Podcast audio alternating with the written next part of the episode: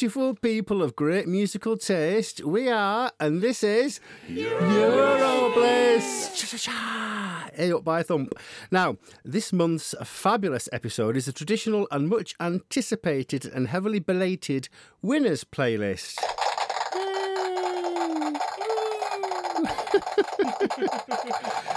Featuring the best of this year's winning country, which is, of course, Ukraine, thanks to the Kalush Orchestra and their song Stefania Privet Ukraina.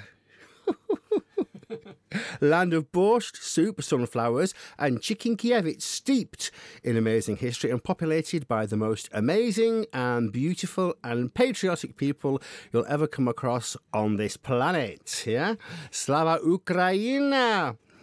Um, I've gone goosey already. Look at that. Uh, I'm here with me, Juan. She's looking mighty beautiful. How are you today, oh, Thank love? you. I'm good. Thank you. Doing well. Here again. Mark's in Manchester, so he can't be with us this time. But he's done us a little voice note, bless him. We'll play that later. Um, do you know any Ukrainian, by the way? No, I don't. Unfortunately. I know. I would love to. Couple of words. Mm-hmm. Is Monday. Smetana is sour cream very useful. It is, isn't it? so, what? Come on, what do you expect from a Ukrainian Eurovision song? Professionalism, quality, polished. Great performance, possibly rather weird clothing, it seems, if you think back. I mean, when it comes to whether or not it's weird or not, Ukraine has quite a bit of a spectrum with that. Like sometimes they're crazy and sometimes they're like pop. Oh, you and your spectrums, I don't know. the Ukraine is one of the youngest of Eurovision's family, and comparing Ukraine to its siblings, it is by far the most successful in recent times, and it's now the only country with a 100% qualification rate to the final. So, before we begin, let's have some fast bump, shall we? So, the country's participated 17 times, making its debut in 2003, and it's won three times in 2004, 2016, and finally in 2022, making it the first Eastern European country to achieve well, I was going to say three wins, but two wins, you know what I mean? Uh, Ukraine's hosted twice in 2005 and 2017, both times in Kiev. And out of the 17 attempts, and this is pretty amazing, the Ukraine has a total of eight top five placings. Wow.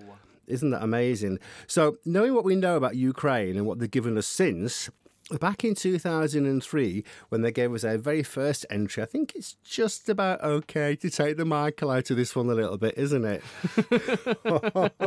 it's a little bit cheddar cheesy. And of course, as any country does when it's entering a competition for the first time, it's a little bit of an experiment to kind of tap into the rest of Europe and see what's going on. But this, my friends, it's bad, isn't it? It is. I'll save my comments for after. I mean, it's not that bad within the context of the other songs in the 2003 show. And of course, that's to show the UK got no points for the first time because it was shit. But the performance here is absolutely breathtaking and for all the wrong reasons. It's performed by 30 year old Alexander Ponomaryov, I hope, and he was internally selected by Ukrainian broadcaster because at the time, he was Ukraine's top soloist performer, having won the Ukraine's Singer of the Year competition seven times. Yes, they have a Singer seven of the Year. times. I know. Who else was competing? exactly. So expectations were very high. Um, let's have a listen to the song. It's called Hasta la Vista.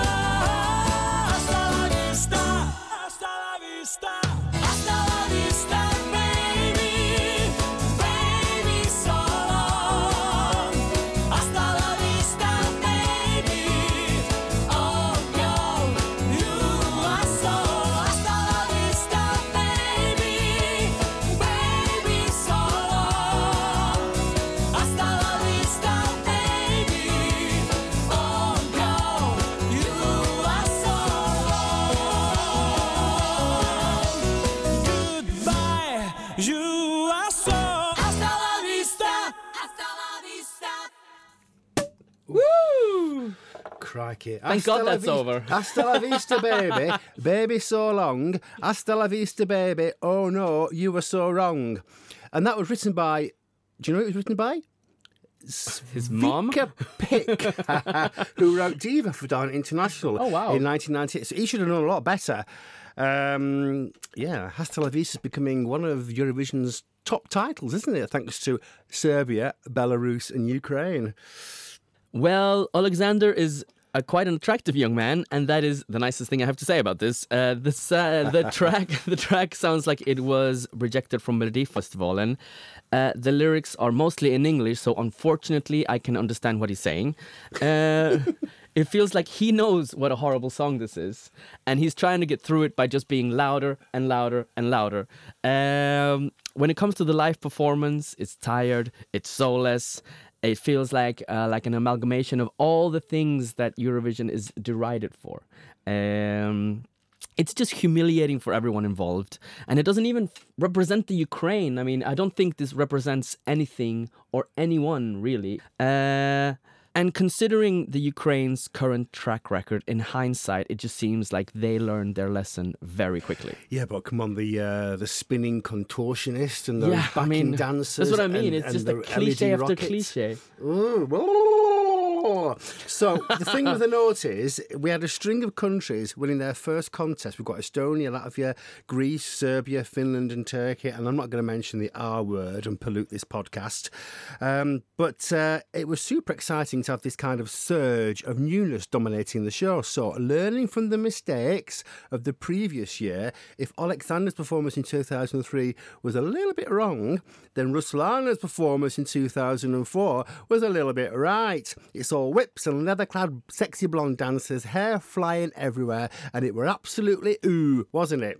Let's play Wild Dances. Ooh. be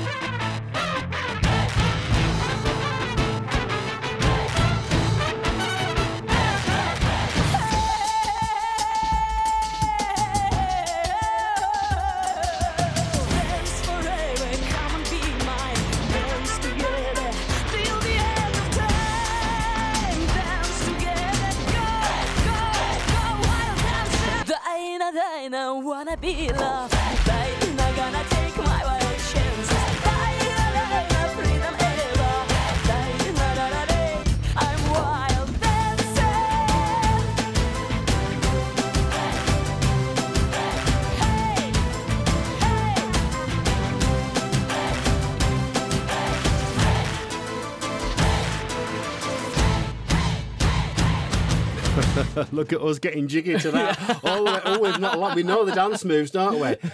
and and the the Ukrainian verse. Uh, yeah, the Dyki Tantsi. Yeah, yeah, yeah. I, just, I like anything with a bit of Dicky in it. Do you know what I mean? Um, Preaching to the choir, girl. I've been to the Ukraine loads of times. Uh-huh. It's a wonderful place, and I know for a fact there's loads of hotels called Hotel Ruslana. Did No you know? way! Yeah, yeah, yeah. She, Amazing. She built them all. as as they should be. And uh, I love that song because I won a lot of money at the bookmakers. Oh, wow. Yeah, thank you, Ruslana. Go for it. Uh, so I remember when this came out and just being floored by it, uh, the She's cleverness, very easily flawed. Yeah.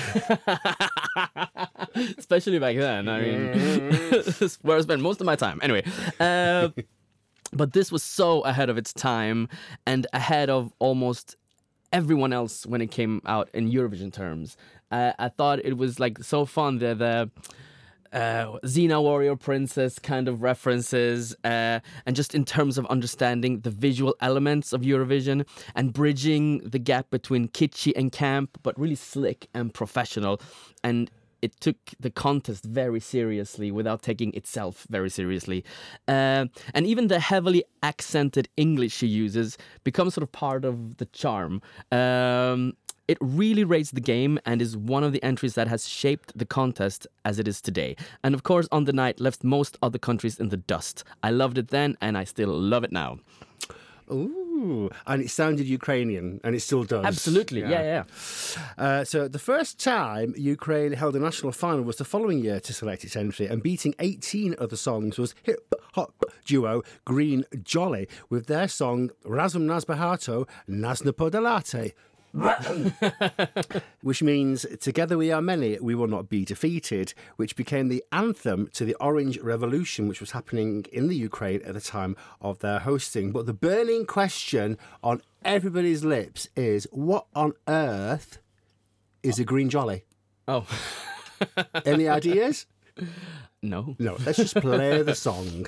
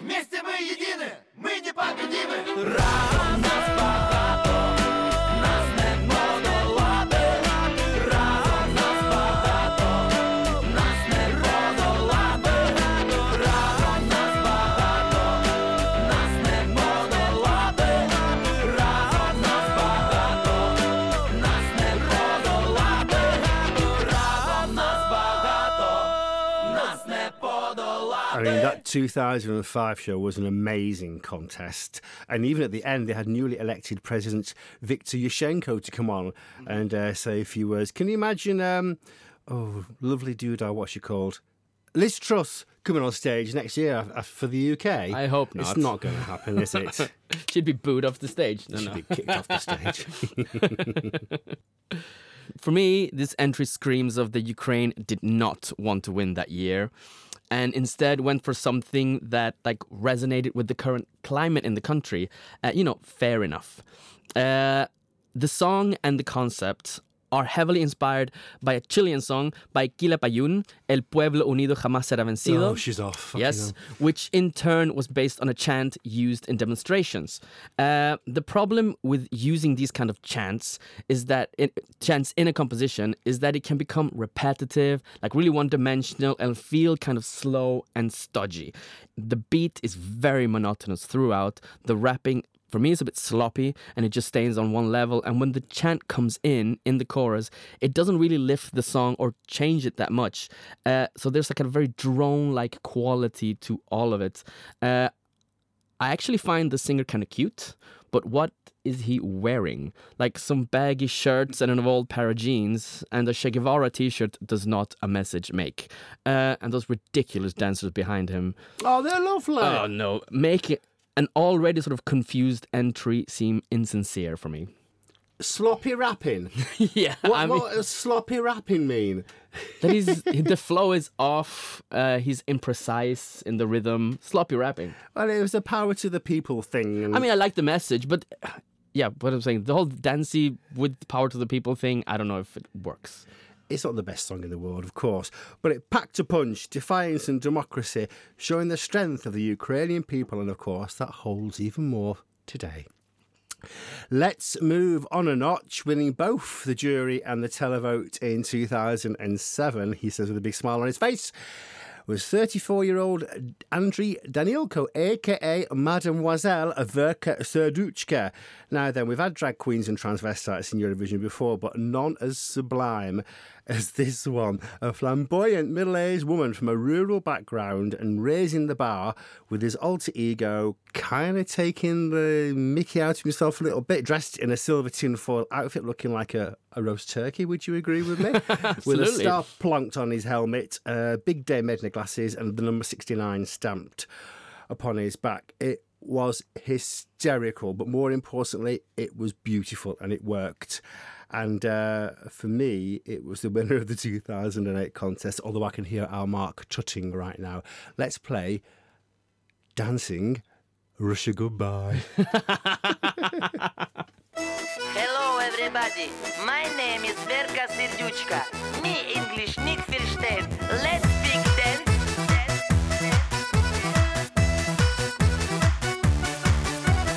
Sieben, sieben, Alulu, sieben, sieben, ein, zwei, sieben, sieben, Alulu, ein, zwei, drei,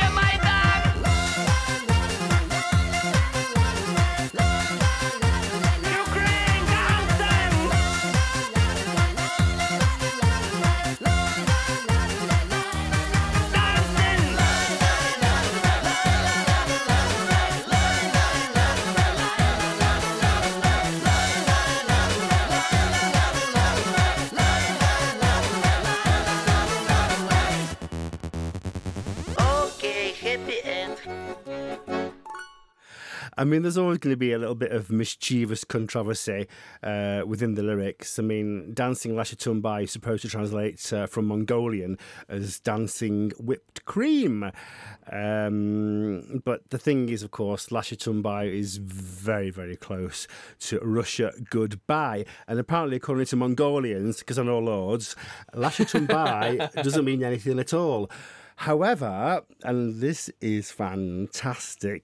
Uh, I found this out a couple of weeks ago. Verkis has done a new version of the song. It was filmed during, I think it's the Easter celebrations this year, alongside a cast of hundreds, including some school children dressed up as little white rabbits. And the song has been blatantly retitled Russia Goodbye. Check it out on the YouTube. It's hysterical. Over to Juan.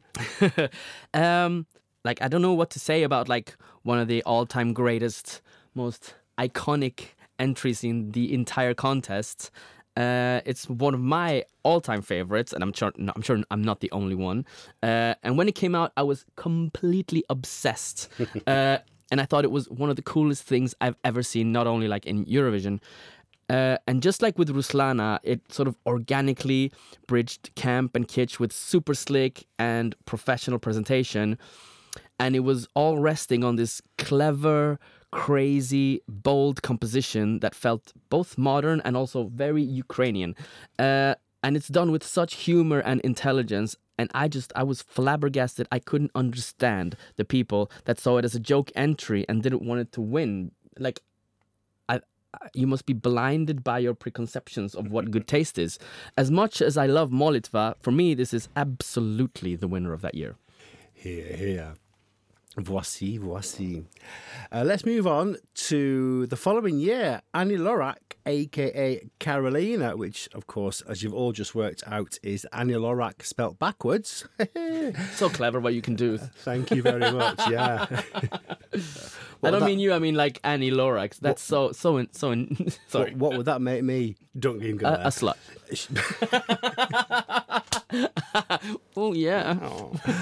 She sang all the five songs in the Ukrainian final of 2008, and the easy winner was Shady Lady, written by larger than life Russian pop mogul Philip Kirkorov, who is to this day still trying to compose a winning entry for any country who might be daft enough to pay massive heaps of lula for his infinite wisdom. Now, interestingly, Ani Lorak, she won her semi final and she scored more points than Dima Bilan, who came third in his semi final. But of course, on the big night, Dima Bilan scored enough points to win the contest. But nonetheless, I still want to smack him. I mean, he's probably a nice guy, but I want to smack him.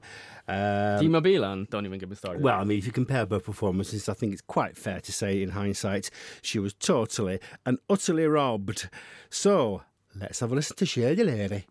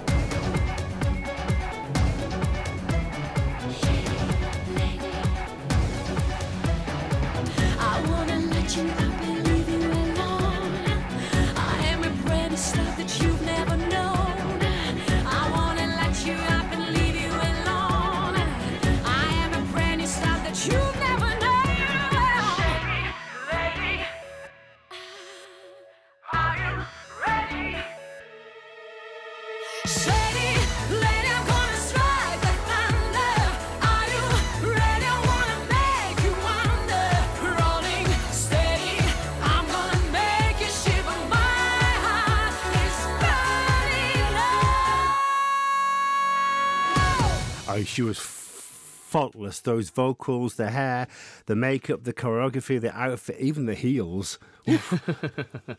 I mean, okay, this is not my cup of tea, but uh, it it does. f- I mean, I I have a loads of fun when I hear it and when I watch it, and it feels like a sort of an Eastern updated version of Schlager, and sort of beating the West at their own game. Uh, this was an era when a lot of Eastern countries were raising the standard uh, of the contest and bringing new ideas, and the old players in the contest hadn't really reacted yet. Um, in Sweden, a lot of people thought it's the contest that year. The win would be between Ani Lorak and Charlotte Perrelli. yeah, and Sweden had a bit of a cold shower reality check that year. But to be fair, okay, this is a bit of a tangent, but to be fair, I love this era of Melody Melodifestivalen. Uh, they all just always choose predictable and boring winners. Uh, anyway, when it comes to Shady Lady, I really like the movement the track has. Uh, there are a lot of like pulsating elements, uh, beeps like from an alarm clock, jittery strings that add tension, and almost a bit of a, like a stressful feeling uh, kind of like the soundtrack of an action movie. So in my mind, together with that, what I've just said, and her over-the-top mannerisms and her styling and everything, it makes me think of her as kind of like a James Bond girl, like a mysterious sort of, you know. Uh, maybe that's just me. What I'm saying is. What are you saying, What- whatever What- all what that means, saying? there's definitely cohesion between these different elements, and it really works as an entry, even though it's not precisely my cup of tea. I still really like it. I know what you mean. It's not my kind of thing, but wow, she really sold it on the night. She look, it, It was just works. fantastic. It just yeah. works. And when I first heard this next one, I thought it was a bit nah. And then I saw the video clip, and wow, this lady knows how to sell herself. Uh, Svetlana Loboda, she beat 13 of her songs to win the Ukraine national final of 2009 with her song "Be My Valentine" in brackets "Anti-Crisis Girl." Um, little bizarre fact here. She beat a lady called Anastasia Prikhodko, who went on to win the Russian national final with a song that was performed in a mix of Ukrainian and Russian. But she's regretting that now, hey? anyway, Loboda was joined on stage, and uh, I need a little damp towel here, by three heavenly half naked sexy fellas dressed as Roman gladiators who threw her about like a rag doll. It should have been me. it should. And I think it's kind of fair to question how much of those vocals she actually did herself and how much were the two backing singers. She must have been phenomenally fit to be able to execute those movements and sing at the same time. She did a whole acrobatic routine, the split, she played the drums while being dragged across the stage. And if that wasn't enough, she did it all in heels. It was probably about as X rated as Eurovision could ever hope to be. And since then, the uh, artist now known as Loboda has gone on to earn cult status amongst pop fans around the world thanks to a recent slew of boundary pushing singles and eye popping and pornographic slutty music videos. More of that, please. Play the So, fucker. so are you saying that you have had a bit of a lobotomy?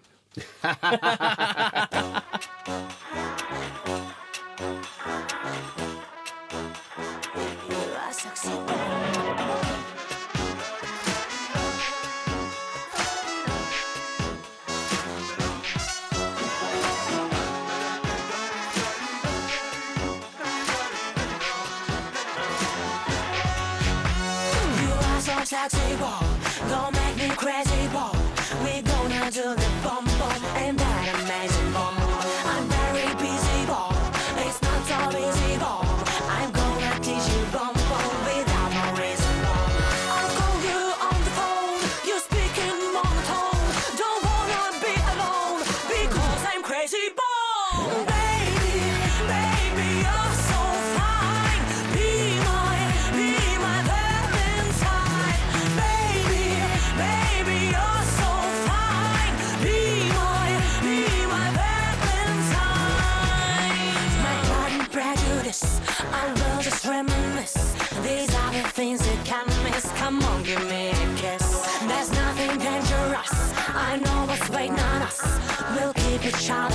Restless. Oh boy, you look impressed.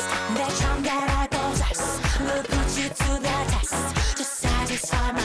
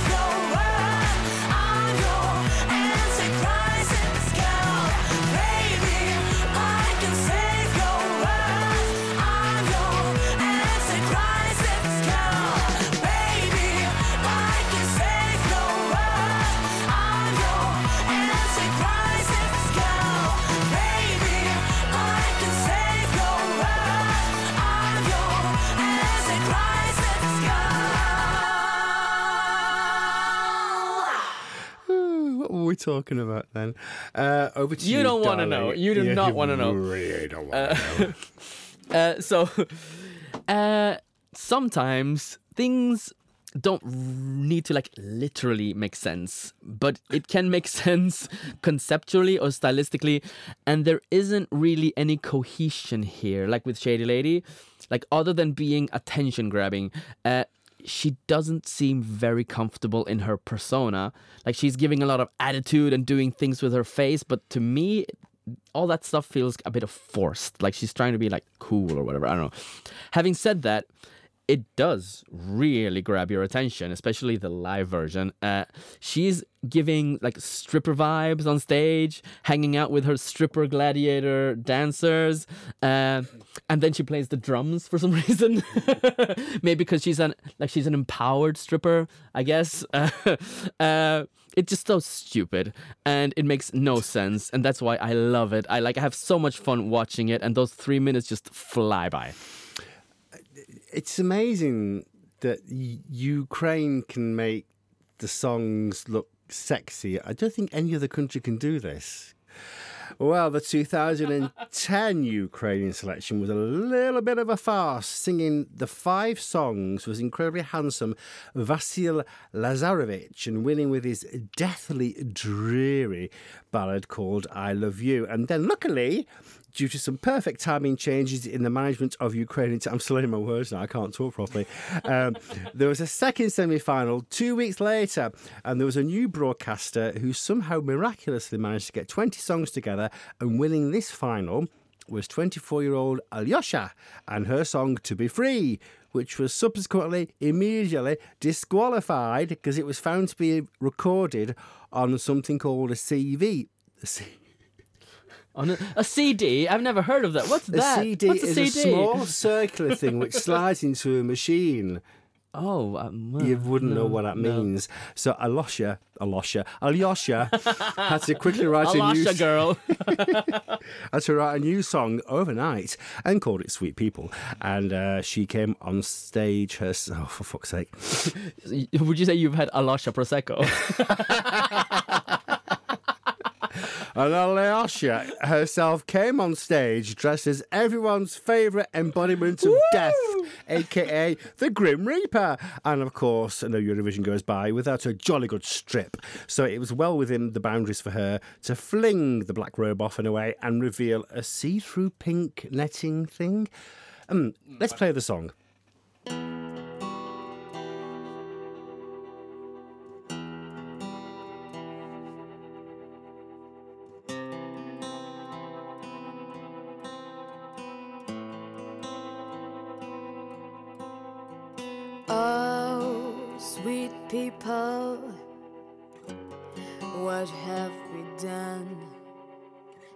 Tell me what is happening. For all that we've built temples and is gone. Oh, sweet people, have you no love for mankind?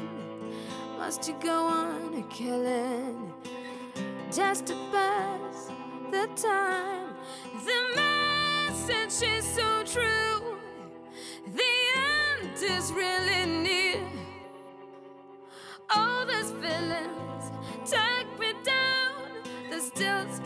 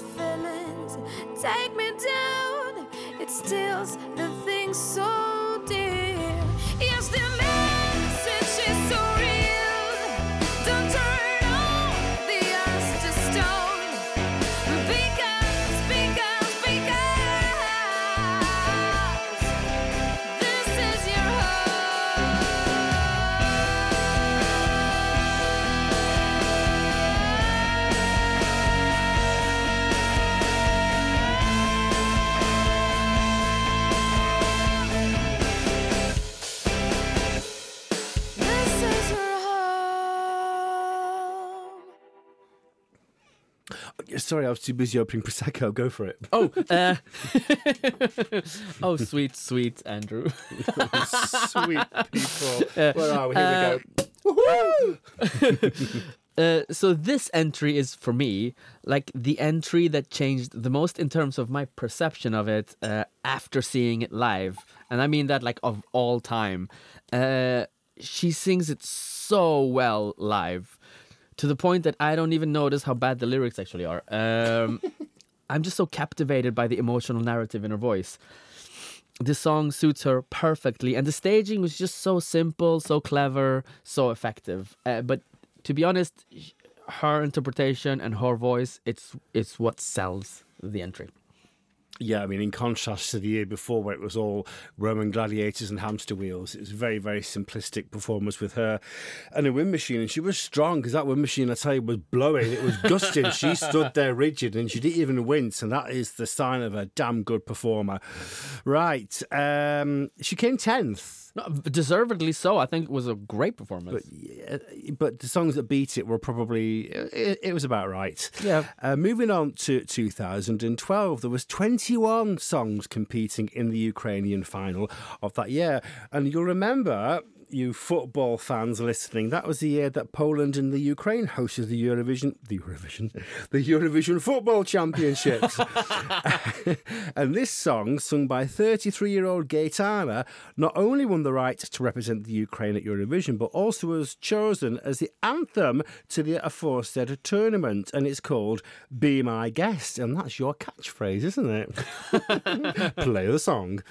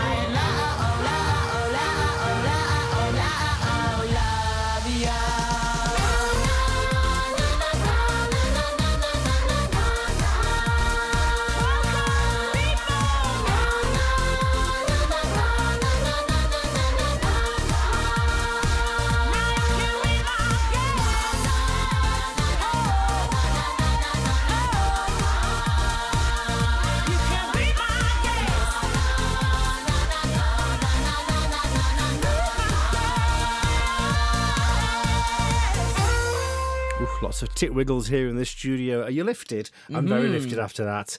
And she uh, is to date the first and only Afro Ukrainian artist to represent her country. And there's this wonderful comment on the YouTube which I aspire to, and it is, and we can all learn from this.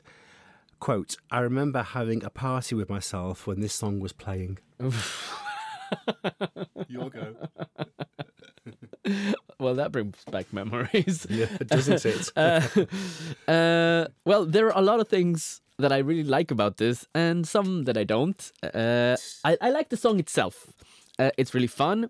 I like the structure of it and how the chorus has like a second part. You know when the the cool horns come in. Uh, a lot of good elements, and it's like for me, it's almost there. It's almost there, but not quite. Uh, the production itself, I feel a bit. It's a bit thin and trebly throughout the song. It's a bit like there are these like synths that goes like ding, ding, ding, ding, ding, and they're constant. And it it's a little bit tiring and monotonous listening to that constant treble. I would like a bit more progression in the levels of the production. Uh, and in contrast, her voice is super powerful and strong. And in the live performance, she completely overpowers the production. Uh, for me, she comes off as shouty and loud, but I think she sings fantastically, especially for this kind of song. You want a powerful voice for this kind of electronic music. They just needed to mix her voice and use it more appropriately live. Uh, really good effort though, and I think it was almost there. Yeah, but it was a really, really, really hard song to sing. I remember in the re- in the rehearsal, she was trying to gauge how to sing it because there's so many different ways to sing it as well. Yeah. You know, because it's not very. Anyway, 2013. It was third time lucky for absolutely gorgeous 27 year old Zlata Ognevich, having tried a couple of times to represent the Ukraine. Uh, in 2010 and 2011. At Eurovision, she came third in her semi final and then again third on the big night, amassing maximum points from. Armenia, Azerbaijan, Belarus, Croatia, and Moldova. And she broke That was a lot. Yep. And she broke the Guinness Book of Eurovision records by not only having the tallest, but most likely the heaviest act on stage. A real live giant, aka a very tall bloke, who carried her on stage like a sleeping princess and then just kind of plonked her on a rock mid stage. So she could delight us all with a lovely song which is about fairy tales, butterflies, and something called gravity.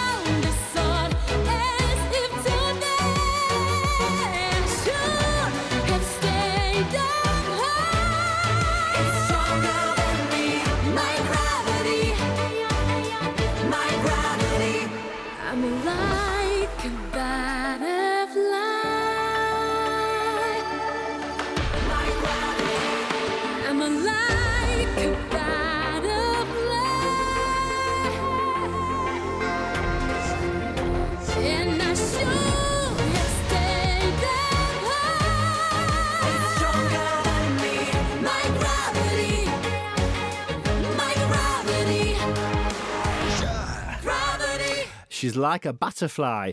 And that cameraman, my God, there was some randy, randy troll moments. Oh, yeah, you- yeah, oh, yeah. not fair. Your go. Yeah, I I have a bit of mixed emotions when it comes to this entry. On the one hand, there is a lot of like naff earnestness here, uh, like faux deep things that don't really mean anything, uh, and so it gives it a kind of pretentiousness. Uh, but it is also very fun to listen to. It's well crafted, and unexpected things keep happening throughout the song. Uh, it's like a little quirky, fantastical, and pleasantly cheesy journey it takes you on. I actually don't really know where to place this song in terms of genre, but uh, I kind of I like that. Um, live, she performs it really well. The song provides kind of an original context to belt out notes to. All in all, it kind of feels refreshing, and it's a kind of a great entry that works. It's a bit Lion Kingy for me. A little Yes, bit, yeah. yes. Uh, yeah. So uh, I've said many times before that uh, the whole point of Eurobliss is to try and avoid playing the winners, but it's so hard to avoid playing winners, of course, when you were doing a podcast of the Ukrainians. So there's another one coming up here. It's 2016, and it's the year after those fucking Russians invaded the Crimea. Winning the Ukrainian national final was 33-year-old Jamala with her self-penned song about quote the deportation of Crimean Tartars during Stalin's reign during World War II. In particular, the story of her grandmother who was deported in 1944 to Central Asia, hence the title of the Stong. Stong. song. Now, apparently, there was some hoo ha from Russian politicians who complained about the lyrics of this song, but the EBU confirmed that neither the title nor the lyrics of the song contained any political speech, and therefore it did not breach the Eurovision rules and it was allowed to compete, which made the voting even more exciting. But we'll get to that in a moment. Let's play 1944.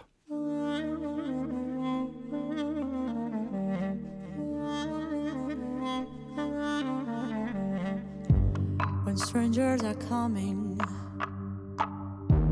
they come to your house, they kill you all and say, we're not guilty, not guilty. Where's your mind? Humanity cries. You think you are God, but everyone dies. Don't swallow my soul, our souls. tohumma toy alma.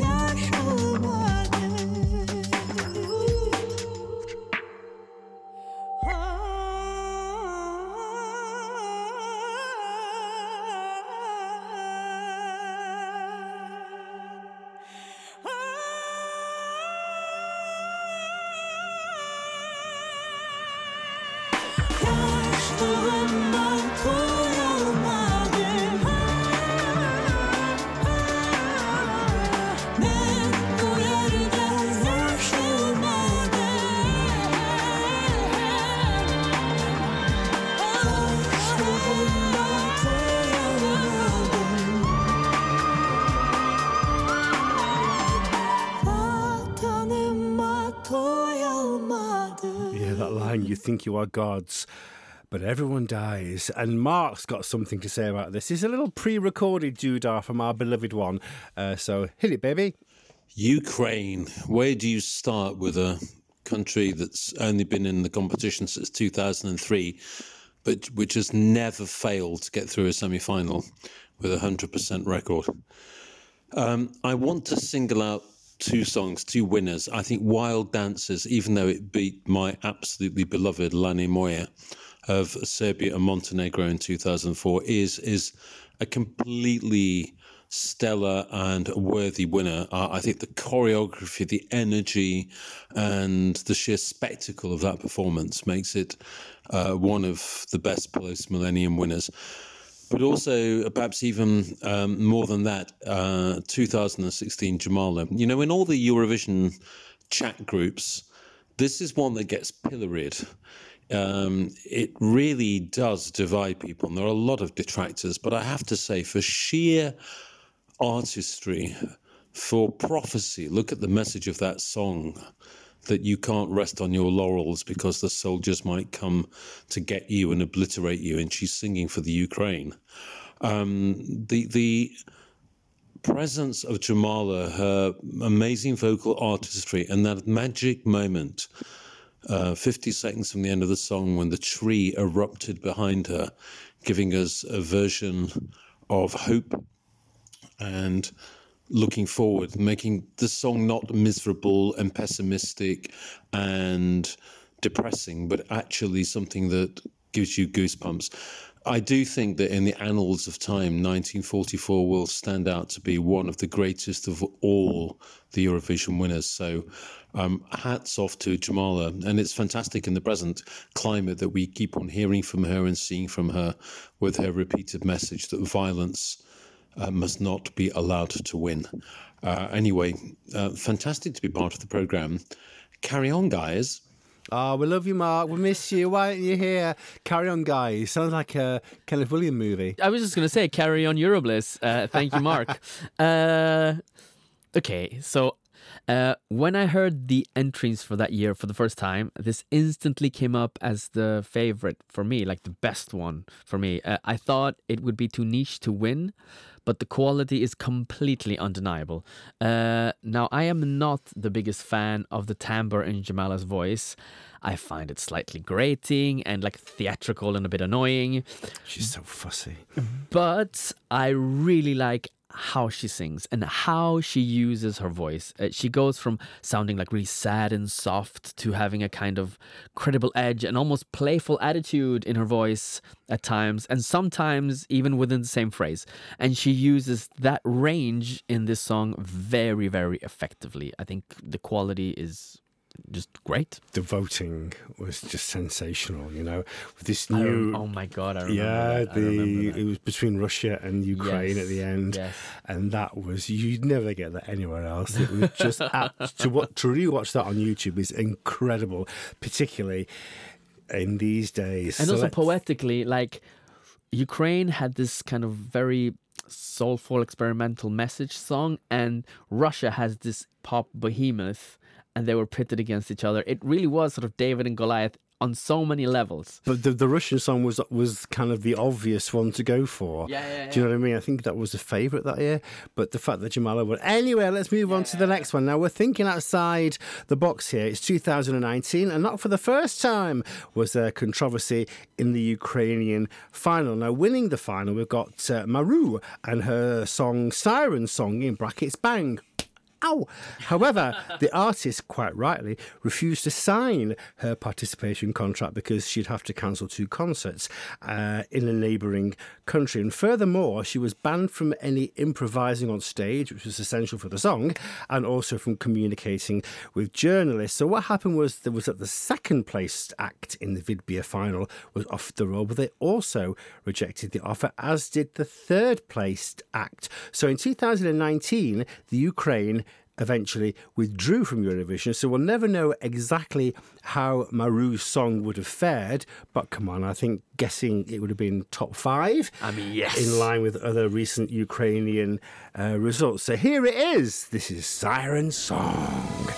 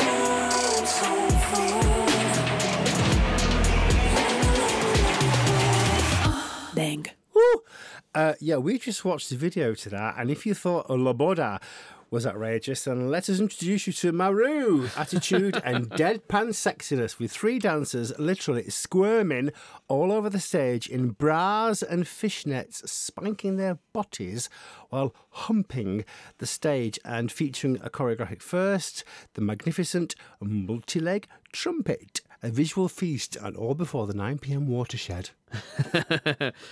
I do feel a little bit like a fuddy duddy killjoy when it comes to this song because I, you know, I can see how fun it is. I can She see how there wearing a fishnet. Yes. I can see how the provocative performance and it, it, it and it's a, such a fun, catchy, well produced track, so effective. I just I'm so tempted to just jump in and enjoy it. But um, I would be much more at ease with this if it was clear that Maruv was at least partly LGBTQ because I do feel like it is being gay for shock value. I do feel a bit of like gay baiting happening here, and I am not sure if I like that. Uh, but maybe I'm overthinking it. Maybe it's just me. Maybe I should just chill out and have fun. But that's where I kind of am with this entry. Uh, much like Maruv's sexuality, I'm a bit on the fence. Ooh. Well, uh, thank you for that, my darling. Here, have a glass of. Cheers, Mm-hmm. Well, cheers, thank cheers, you, cheers, thank cheers. you. Clink. We are now on to our last song. Um, and it wouldn't be right not to mention Go A. They won Vidbir in 2020 with Solovey and were due to travel to sunny Rotterdam. But then, of course, the show got cancelled because of the blithering COVID. Do you know what Go A means? No? It means a bit of trivia here for you. Uh, you see, we're not just pretty faces. It means, Pretty faces for podcasts. Speak for yourself, darling. It means return to the roots. It was uh, made by combining the English word go with the Greek letter alpha, which symbolises the beginning of everything. That's a bit deep for a Eurovision audience, isn't it? Do you know what I mean? Anyway, the song translates as Nightingale, and the lyrics begin I went into the valley for a red guelder rose. I gathered flowers twined into a wreath of rue and periwinkle. And I'm so glad that 2020 got cancelled because otherwise we may never, ever have got to hear the classic of Shum. But we played it in our last podcast, so we're going to play Solovey this evening. And I saw them perform this song at an awesome Stored Out concert in Highbury, London last month, and they introduced this song as the song that changed our lives. Let's have a listen.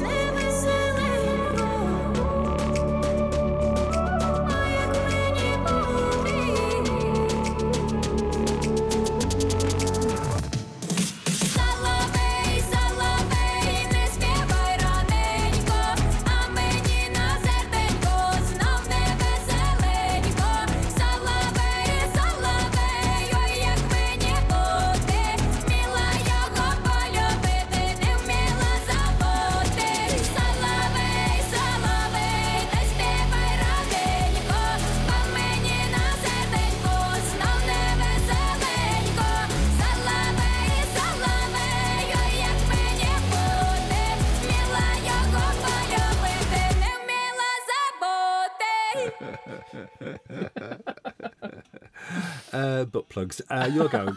Thank you. well, um, it's impossible not to make comparisons to Shum, and to be impossible. It's impossible. And to be honest, Shum is like the the progression, the refinement of the first attempt, which was Yeah. You know, Solovey is great, but you know, Shum is better.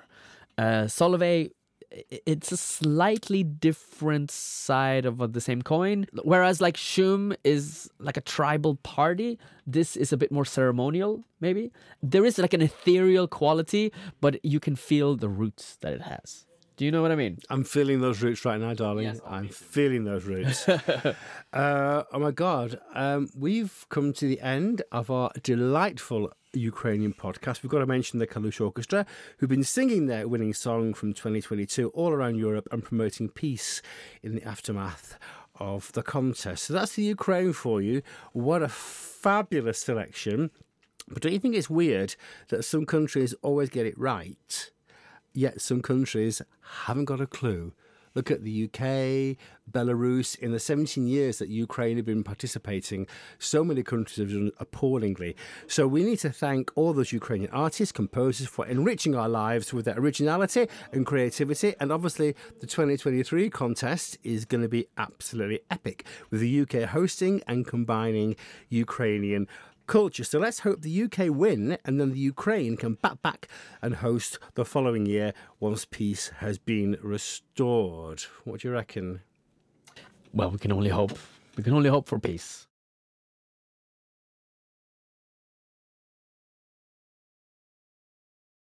Considering Ukraine's track record, Ukraine is always a very high candidate for winning and hosting. One of the favorites since basically 2004.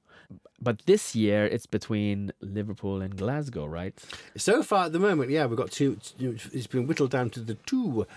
What do you think? Oh, it's, it's bound to be Glasgow. It but I is really going to be Glasgow. Liverpool. I mean, for purely selfish reasons, I would love it to be Liverpool.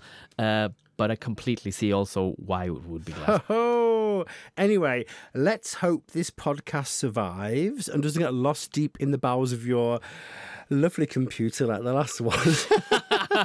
my my computer has very deep bowels. so no, no, no sign of it still. No? I, do, I No, don't know what happened. Prosecco probably has something to do with it. uh, Probably very but much. I think it's lost forever, unfortunately. So, on behalf of Mark in Manchester, my lovely Juan, and myself, uh, Tati bye, and uh, we'll see you next time. Hey! Bye! Bye! Thump.